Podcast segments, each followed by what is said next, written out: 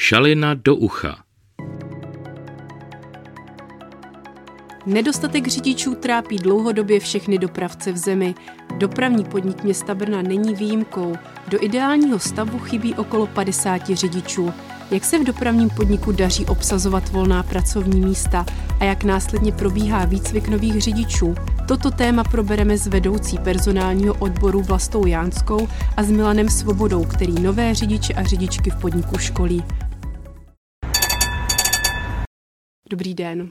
Dobrý den. Dobrý den.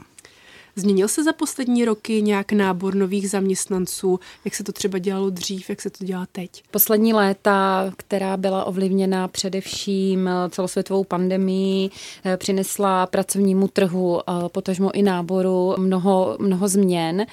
Vlastně když jsem v roce 2017 na osobním oddělení začínala, tak vrcholem byl tištěný inzerát v novinách dnes se vlastně nábor přesunul do virtuálního světa, do světa sociálních sítí. Kdo dnes nemá sociální sítě, vlastně jako by nebyl, takže tomuto trendu se vlastně snažíme i my přizpůsobit a ten nábor přesouváme tam. Je to tedy pořád horší a horší najít nového pracovníka, nebo těžší a těžší? V podstatě dříve eh, soupeřili kandidáti o volné pozice, dnes se naopak společnosti o uchazeče přetahují. Nábor nových lidí sice nabírá eh, opět na obrátkách po té době té pauzy, eh, nicméně přijmout nové zaměstnance už nejde tak snadno a rychle jako dřív. Jak jsem říkala, s obyčejným inzerátem už si prostě nevystačíme a musíme opravdu zapojit všechny možnosti, abychom člověka nabrali. Některé firmy za ten poslední rok vlastně utlumili ten nábor s vlivem té krize, která je a probíhá. Jak je to v dopravním podniku? Já už jsem říkala, že nám chybí ty řidiči. Je to, že ten nábor pořád jakoby probíhá dál a dál. U nás nábor nebyl, nebyl zastaven, pořád jsme nabírali a pořád nabíráme nové řidiče, nicméně některé legislativy, eh, například eh, uzavření prostor, kdy se to dotklo i vlastně autoškoly a našeho školícího centra, nám ten nábor přerušili, čili nemohli jsme eh, školit nové řidiče. Musel být pozastaven, ale určitě neskončil, pořád běžel dál. Proč je to tak náročné zrovna v této profesi najít vlastně ty vhodné kandidáty Ono mm, to není ani tak eh, náročné eh, z hlediska nějakých kvalifikačních předpokladů. Vlastně k řízení eh, dopravního prostředku stačí vzdělání a to nejmenší je ukončení základní školy.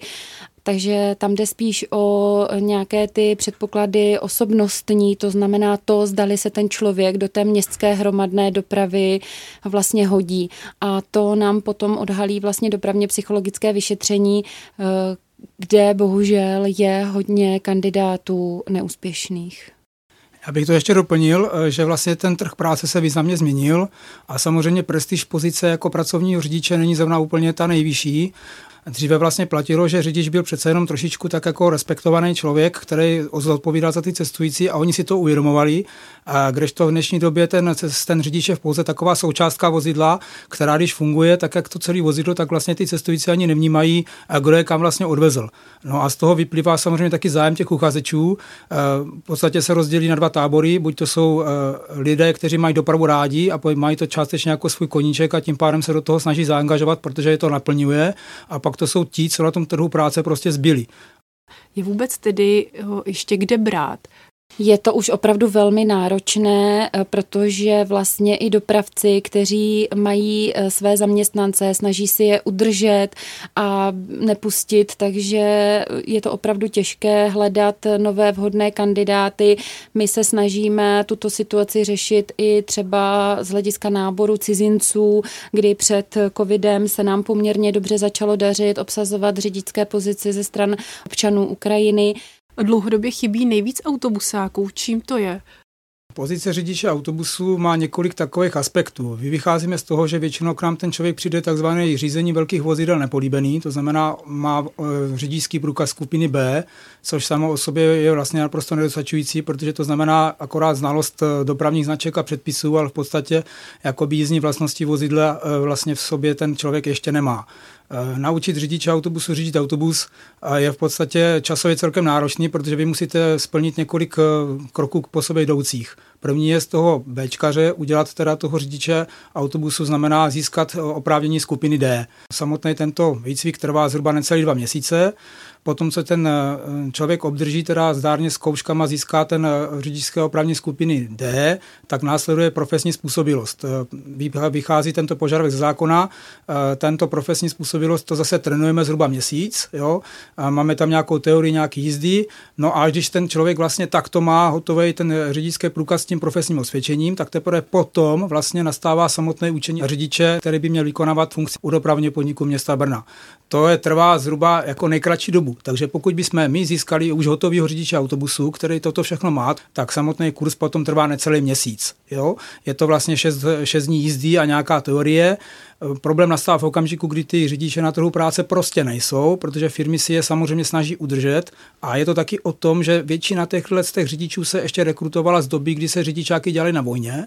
To znamená, že ty lidi k tomu měli nějak blízko, nějak blíž a měli výhodnější startovní pozici, ale jsou už ročníkově samozřejmě starší a mnoho lidí odchází prostě díky věku do důchodu a nám se je nedali nahrazovat.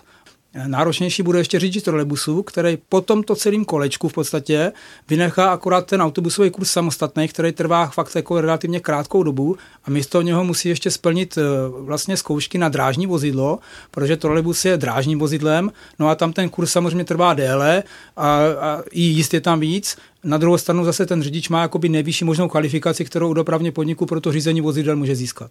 Ale jací lidé se tedy hlásí do dopravního podniku?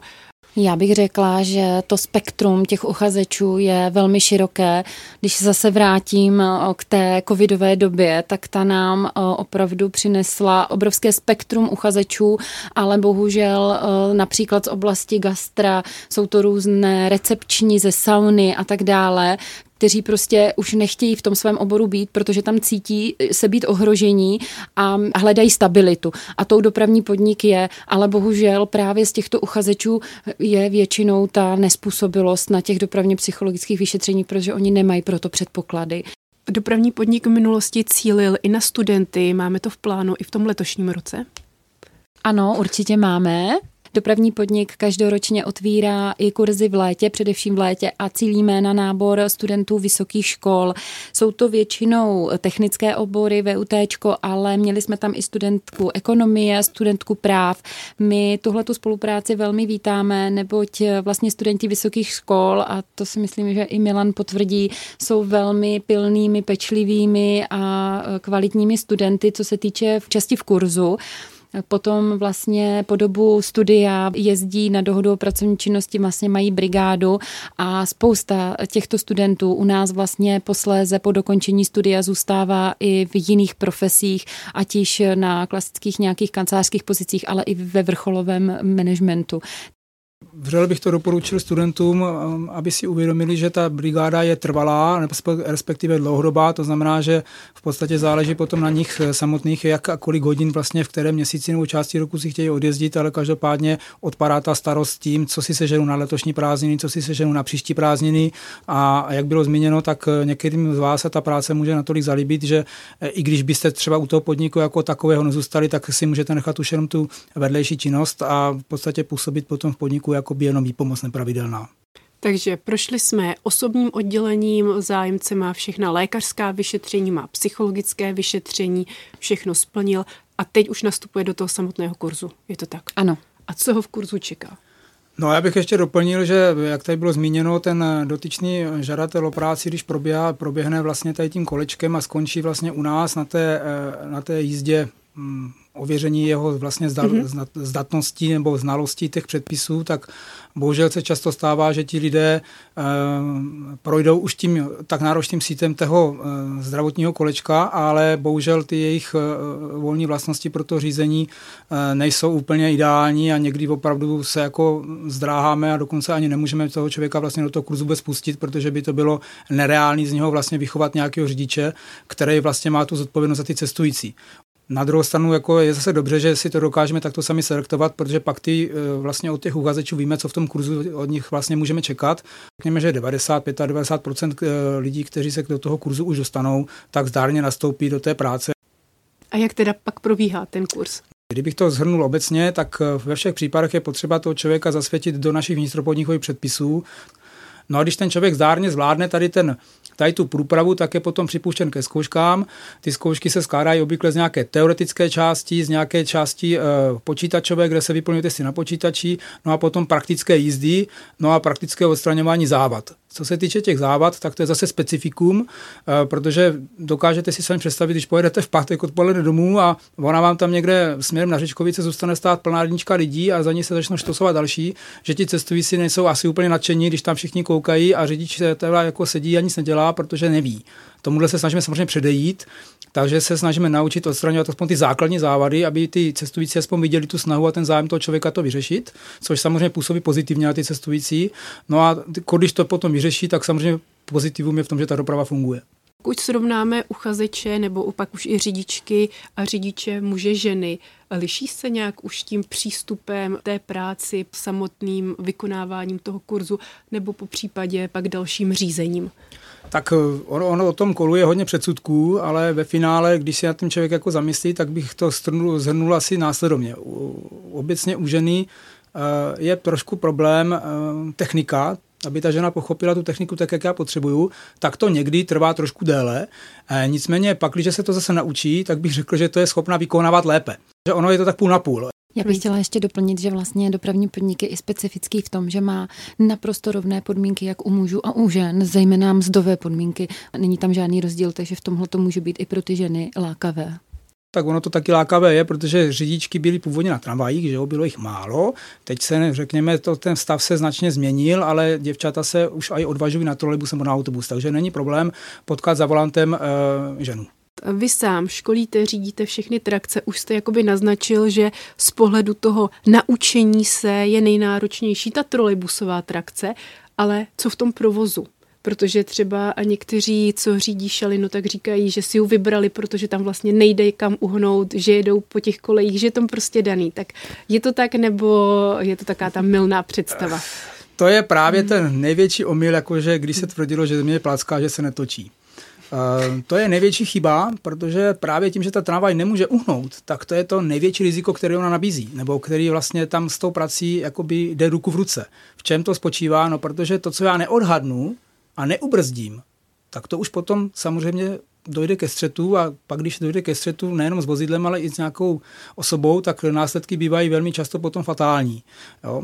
Takže ono tak, ten klam, že to vlastně nemusím řídit, to je vlastně ta největší faleš, protože ano, já to sice neřídím, ale tím, že to neřídím, tak to taky ani nevládám. Co se týče té náročnosti, tak já si myslím, že asi, asi bych tady si dovolil tvrdit, že možná bude nejnáročnější trolejbus, protože ten řidič je vlastně nucen sledovat jak provoz před sebou, to znamená na té pozemní komunikaci, tak taky paradoxně ve vzduchu, protože pořád ten trolejbus eh, se řídí podle těch, proto je to drážní vozidlo, protože jezdí po té dráze těch drátů a ideálním stavem je, když ho udržíme na silnici a zároveň pod těma drátama. Jo. A ono to vždycky úplně tak nevychází. Už se zmínilo, že věk je jeden z důvodů, proč lidé odchází. Jaké jsou ty další důvody? Eh, nejčastěji je to tedy odchod, odchod do důchodu a teď bohužel eh, s poslední dobou vlastně, eh, kdy se zdražily energie, tak je to i odchod zaměstnanců z hlediska drahých energií, především nedojíždění. My jsme jednu dobu poměrně značně cílili na obce Brno-Venkov. Podařilo se nám nabrat poměrně dost uchazečů a ty nám bohužel teď odchází. Já bych k tomu ještě doplnil, že samotný ten provoz se snaží být těmto lidem stříc a tady těm řidičům, kteří jako primárně dojíždějí, se nabízí dekára 7 plus 7, což by se dalo pro lajky zhodnotit jako něco jako krátký a dlouhý týden. Co naopak eh, dopravní podnik může nabídnout těm novým uchazečům, kromě toho stabilního zaměstnání, které už také bylo zmíněno? Takže určitě je to ta stabilita, jistota toho, že každý měsíc ten zaměstnanec dostane tu mzdu na ten účet, což si myslím, že v dnešní době možná není úplným standardem u všech. A teď jsme zase po novém roce přidávali na mzdách, takže i zajímavé finanční ohodnocení. A potom je to spoustu dalších benefitů, jako například eh, takzvaná šalinkarta, všichni určitě dobře vědí, co to, co to slovo znamená. A to jak pro toho zaměstnance, tak i pro pro rodinného příslušníka eh, odměny za různá jubilé a životní, pracovní. Potom je to právě v rámci toho psychologického pracoviště i rehabilitační služby, služby psychologického poradenství, které naši zaměstnanci mohou využívat a spoustu dalších benefitů, které asi bych je tady ne, ne, nedokázala časově vyjmenovat všechny. Bylo vůbec někdy období, kdy byl dostatek řidičů, kdy si mohli dopravní podniky vybírat? Tak eh, vzhledem k tomu, že u podniků jsou 25 let, tak řekněme, že něco pamatuju. Tak ano, eh, asi tak do roku 2001-2002 eh, bychom řekli, že opravdu se dalo říct, že ten zájem byl veliký, ale to byla doba, která ještě tak nějak, kdy se ukončovala taková ta transformace, eh, řekněme po tom roce 89, kdy postupně ještě nějaký velký podniky propouštěli velký davy nebo velké množství zaměstnanců, kteří měli nějakou technickou kvalifikaci a samozřejmě to řízení se nabízelo, protože v té době to ještě i společensky ta práce měla nějakou úroveň. Takže v té době ano, bohužel potom bych řekl, řekl, že spíš trpíme obecně nezájmem nebo spíš nedostatkem těch zaměstnanců, ale jak bylo zmíněno, už je to daný jako mm, celorepublikově potažmo eh, na celém našem starém kontinentě. Tato profese prostě té se zaměstnanců do ní nedostává i když by se stal zázrak a my bychom naplnili stavy řidičů, tak stále a neustále budeme nabírat a budeme otvírat kurzy, protože přirozená fluktuace, odchody do důchodu a tak dále a my musíme pořád přirozeně ten stav doplňovat. Takže si myslím, že se nikdy nestane, že bychom řekli, máme stop stav a nenabíráme řidiče. Já vám děkuji za rozhovor a vám, našim posluchačům, děkuji za poslech a přeji vám úspěšný den.